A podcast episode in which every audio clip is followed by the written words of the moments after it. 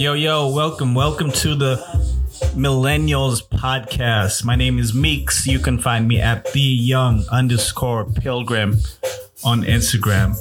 We're going to be discussing everything that implicates young people today. So thanks for joining, and we hope that you enjoy.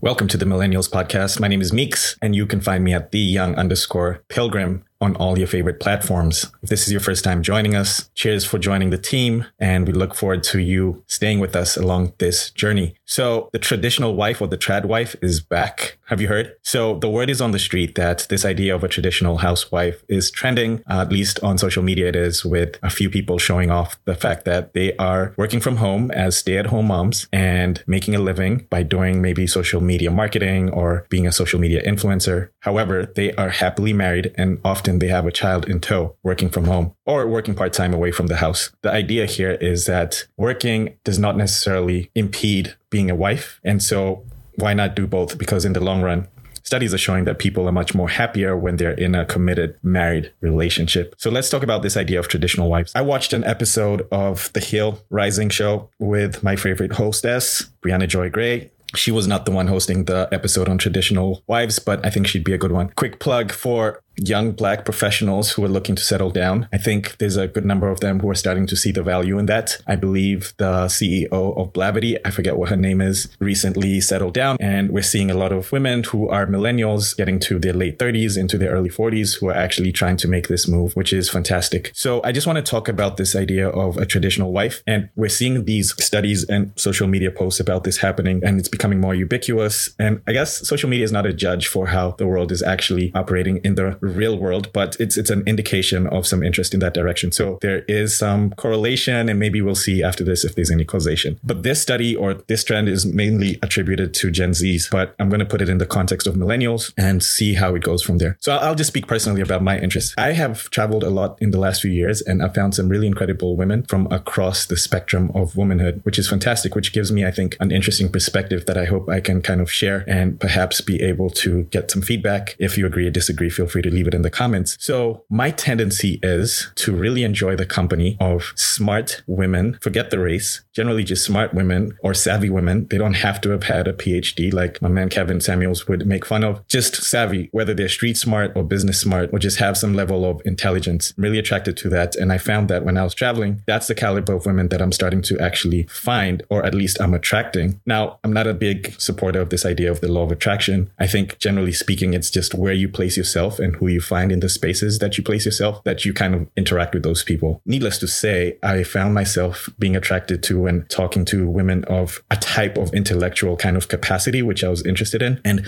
what I found is they tend to be science based oriented individuals. In other words, engineers, scientists or have an interest in the sciences for some odd reason. That's kind of like their natural makeup. However, here's a caveat. A good number of them have kind of left that field and are indulging more of their creative aspects and going into the arts, for example, museums, and just kind of trying to do their own thing in terms of startups, really engaging with the creative side of their abilities, which is super interesting because it's like feminism basically opened the door for women to get into the tech and the finance sector because the tech and the finance sector needed labor. And at the time, there weren't too many people in the 60s, 70s, 80s, you know, migrating into the US. The immigration laws based on labor were kind of sketchy. So they were like, you know what? We're going to use the talent that we can get beyond men and let's see how that works out. And so women got into this space of being able to work and were basically recruited by finance and tech. And even if to this date they're not so well represented in tech, there's still a good number of women who are doing extremely well in the tech sector. However, in finance and engineering and the STEM space, over time, the number of women in these spaces has increased, which is great.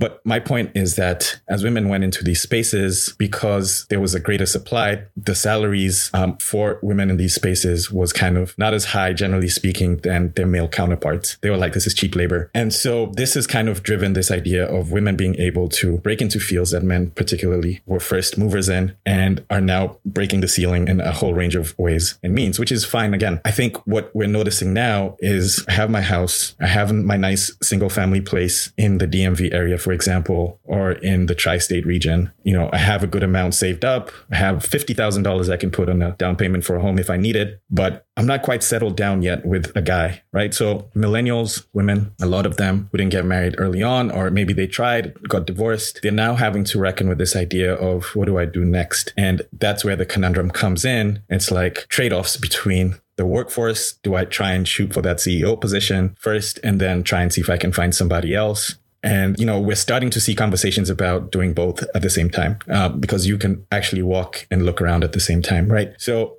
we've seen the extreme negative aspect of this idea of pushing the work agenda for women. In fact, unfortunately, there was a lady in Lincoln University in um, Indiana who lost her life and committed suicide because of the pressures of the job that she was in. Racially charged issues caused her to kind of go over the edge. As I think she had mental health issues, but the idea is she didn't have the support system to kind of help her kind of go through that. And that's what we're finding with young millennials and older millennials. And, you know, Gen Zers are starting to wake up to the fact that we have to have a partner when things hit the fan. You know, during COVID, a lot of women actually like that were single started to realize how difficult things can be when you have to go into the supermarket to forage for tissues and paper towels. And, you know, guys are in there fighting and you don't have a man to do this kind of stuff for you. You just have to come to the realization that there are times that I would love to have a man around. And so this idea of the traditional wife is definitely coming back. And for me, when I was outside the United States traveling, I was meeting women who are coming to terms with this idea. And it was very refreshing to kind of get a sense of the international perspective of, yeah, I, I'm really good in the sciences. I can work at any number of tech firms, Intel, Google, and the like. But I'm choosing to kind of one, do my own creative designs and my own creative work. And then two, I'm also thinking about maybe settling down someday and therefore not putting too much onus on this professional life, right? And I thought that was super refreshing. And so I'm, I'm attracted to that. I'm attracted to a woman who's able to balance this idea of work and home life and social life and religious life and not overdo one over the other. And I'm sure women would say the same thing about men. So let's just be fair and um, level the playing field here. So another thing that's come up in regard to this traditional wife thing is actually a positive thing that I noticed recently is so there's a famous fashion designer. His name is Tremaine, and he's the designer who created Denim Tears, which is a well-known label. And he's pretty famous for working with guys like Virgil Abloh and Kanye West, and most recently Supreme. So Tremaine Emory. And I was reading an article about his life uh, recently here on GQ, and they went into the fact that he had a cardiac issue last year, and it was pretty intense. And he had to be be rushed into hospital. And luckily for him, the night that this thing happened, he was with his girlfriend, who is apparently now his wife. They got married and she was extremely supportive, spending numerous nights by him in the hospital in New York on the Upper East Side. I think it was the Presbyterian Hospital. And she basically was ride or die with this guy. And I think they worked at Supreme together, uh, but didn't tell folks in the office that they worked together. Nonetheless, she was extremely supportive of Tremaine during his convalescence. And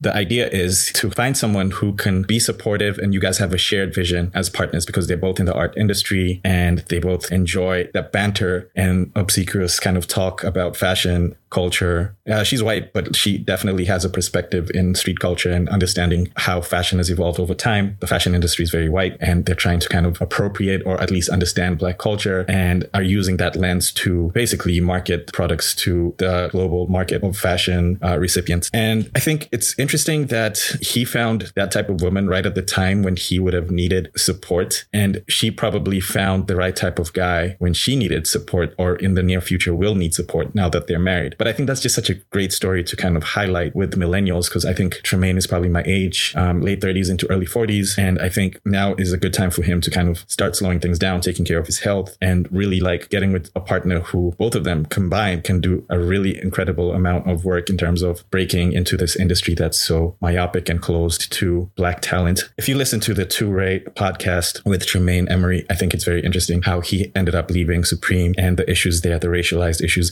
I'll just briefly say that when your creative project becomes corporate, it loses its identity. And I think this is what some people are failing to understand. And you can go back to the podcast I did on Virgil Abloh to get a sense of where I'm coming from in that in that regard. But not to detour too far, I do want to mention that yeah, partnerships are the way to go. And being a traditional wife is not a bad look in this day and age for a whole number of reasons. And I think I've listed a few here that you can think about. I'll tell you this though, my cousin told me recently that his wife basically had to stop working and take care of the the kids because it turned out that hiring help or taking the kids to daycare, they have two now, was more expensive than her getting a full time job. And basically, the math didn't work. The math didn't math, like I've heard people say recently. And it made more sense for her to be a stay at home mom and he would just work um, more hours. He's partner at a major firm, so he's getting enough bread but it just made more sense. And at that same token, you're raising your own children. So you're instilling the values that you want to see in them directly without going through the conduit of a daycare center where you kind of have to do a little bit more management than you probably would have liked or have the time for. So the percentages in terms of stats, 25% of young women now are stay at home women, at least in the Gen Z millennials um, cohort, and 56% of the same of women across the board would prefer to be stay at homes, but are unable to, to do so at this time. So it's a matter of trying to find the right partner and making the math do the math work so that you can figure out a way to raise a family, be happy, get income, be fulfilled as a woman in terms of giving back to society or making your own income if you must. I'm not of the idea that the lady of the house has to completely stop working. I think there should be a way for her to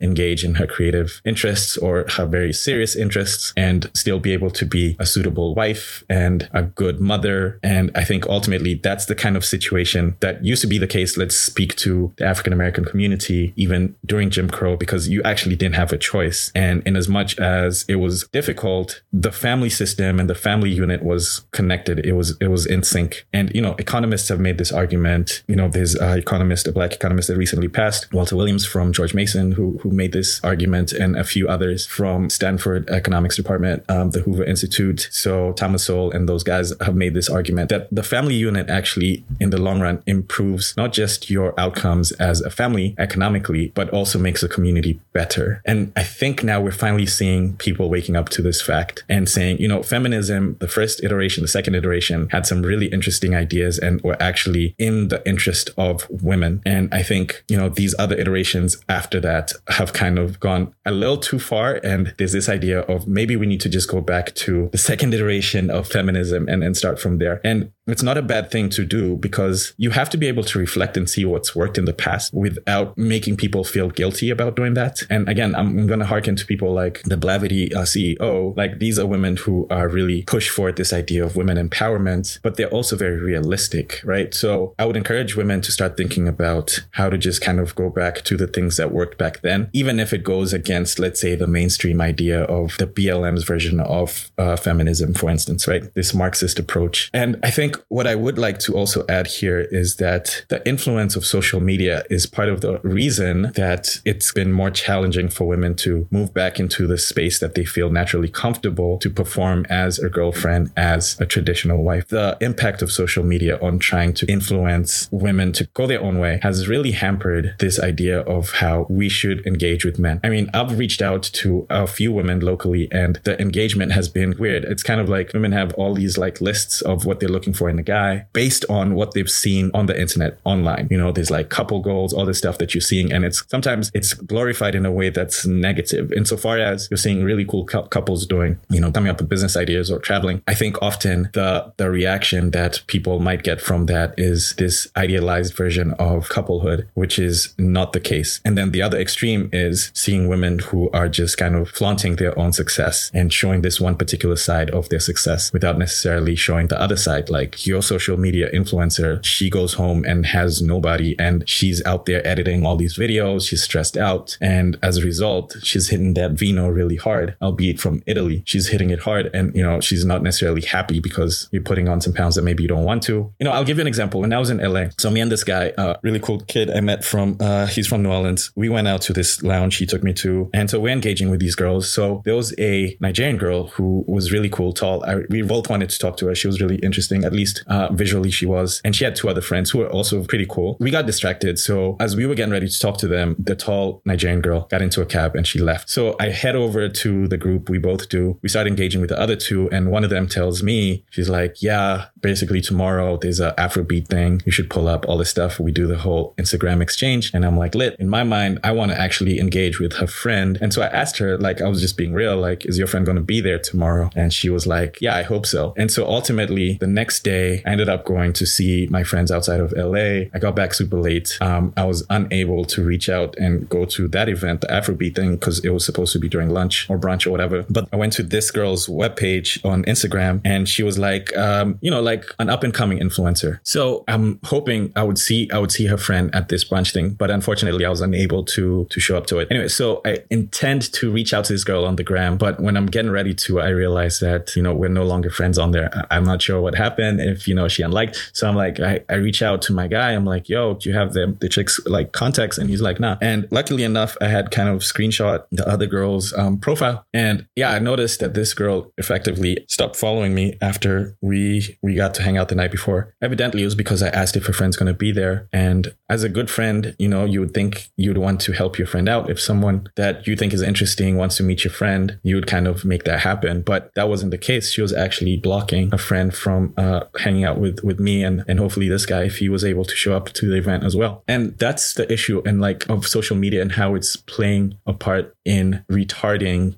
finding a traditional wife for guys like me who are in the real world, who are actually trying to go to different places to experience different things and try and meet the type of women that would be mentally stimulating, physically attractive, spiritually engaging, and the whole nine.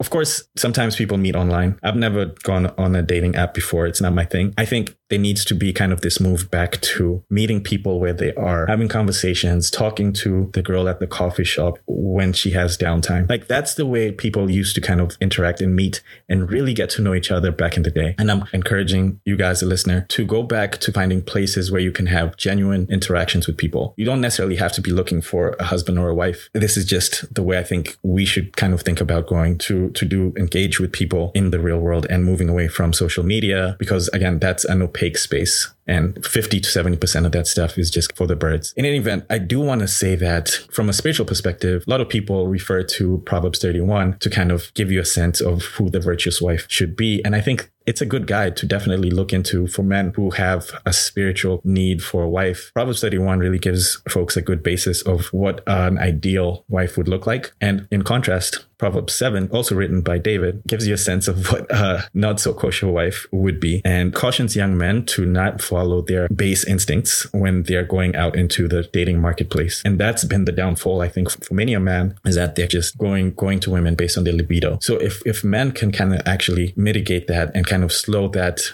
process down at least gen z men and definitely young young millennial men. We're part of part of the problem because if we're chasing everything that looks like a red bone with hips for days that's part of the issue because then women basically play the game also. They're like okay what can i get from this situation? And are not compelled to think about a long-term relationship. So in as much as you know men want traditional women and wives we're the ones who set the pace for that. And so i encourage and harken back to this idea of what david is saying in proverbs 31 just opposed to proverbs seven on how you should determine which women to kind of go after. Stop the DMs. We've all been implicated in that, myself included. Let's stop doing that and really go back to trying to find folks in the real world. If you're going to reach out on the DM, do reach out and say, yo, like, let's connect. Like, I reached out to this girl when I was in New York. Really cool girl. Like, she's African American, lives in Queens. And I was like, yo, let's hang out. Um, she had just been to, I think it was Ghana in December, which is when a lot of artists go to Ghana to hang out. Afrochella, all this cool stuff happens. And so she seemed like an interesting girl. But I'm like, yo, I'm in town. You have time. Let's link up. Cause she was flirting with me back and forth on the DMs, but like she went cold turkey. And, you know, I could have kind of pushed and pushed, but my, my instinct was just basically, you know, she might be going through something. Like, don't push too hard. Just relax, fall back, which is what I ended up doing. And sometimes you have to bite the bullet, but over time, if you keep doing those type of reps, you'll find quality. And I guarantee you, I've met so many incredible women in the last two years. And I'm really encouraged that there are women out there who are very serious about their well-being from a whole, a whole range of being ready for a relationship and particularly being ready to be a traditional wife. Yo, thanks for listening. I really appreciate it. If you have any questions, you know where to hit me up. And until next time, let's connect. Adios, cabron. Yo, yo, welcome. Welcome to the Millennials Podcast. My name is Meeks. You can find me at the young underscore pilgrim on Instagram. We're going to be discussing everything that implicates young people today. So thanks for joining, and we hope that you enjoy.